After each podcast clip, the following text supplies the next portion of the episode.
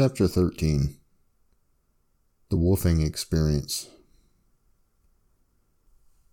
I would be setting off to Chandler, Arizona for my first woofing experience to milk goats. The other woofers and myself also help with feeding chickens, building things, painting, basic chores around the house.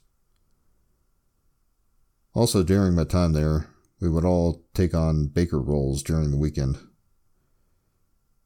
This would be to help make goods for the Renaissance Festival, which was a huge deal at the time. After about three months, I went to a new farm near Austin, Texas. At the Texas farm, I fed pigs and chickens and pulled and planted a lot of veggies. There was a lot of two step dancing to be done around Austin as well.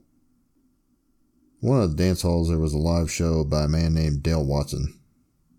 His music would become my favorite to travel to. This was a great time for my first working vacation.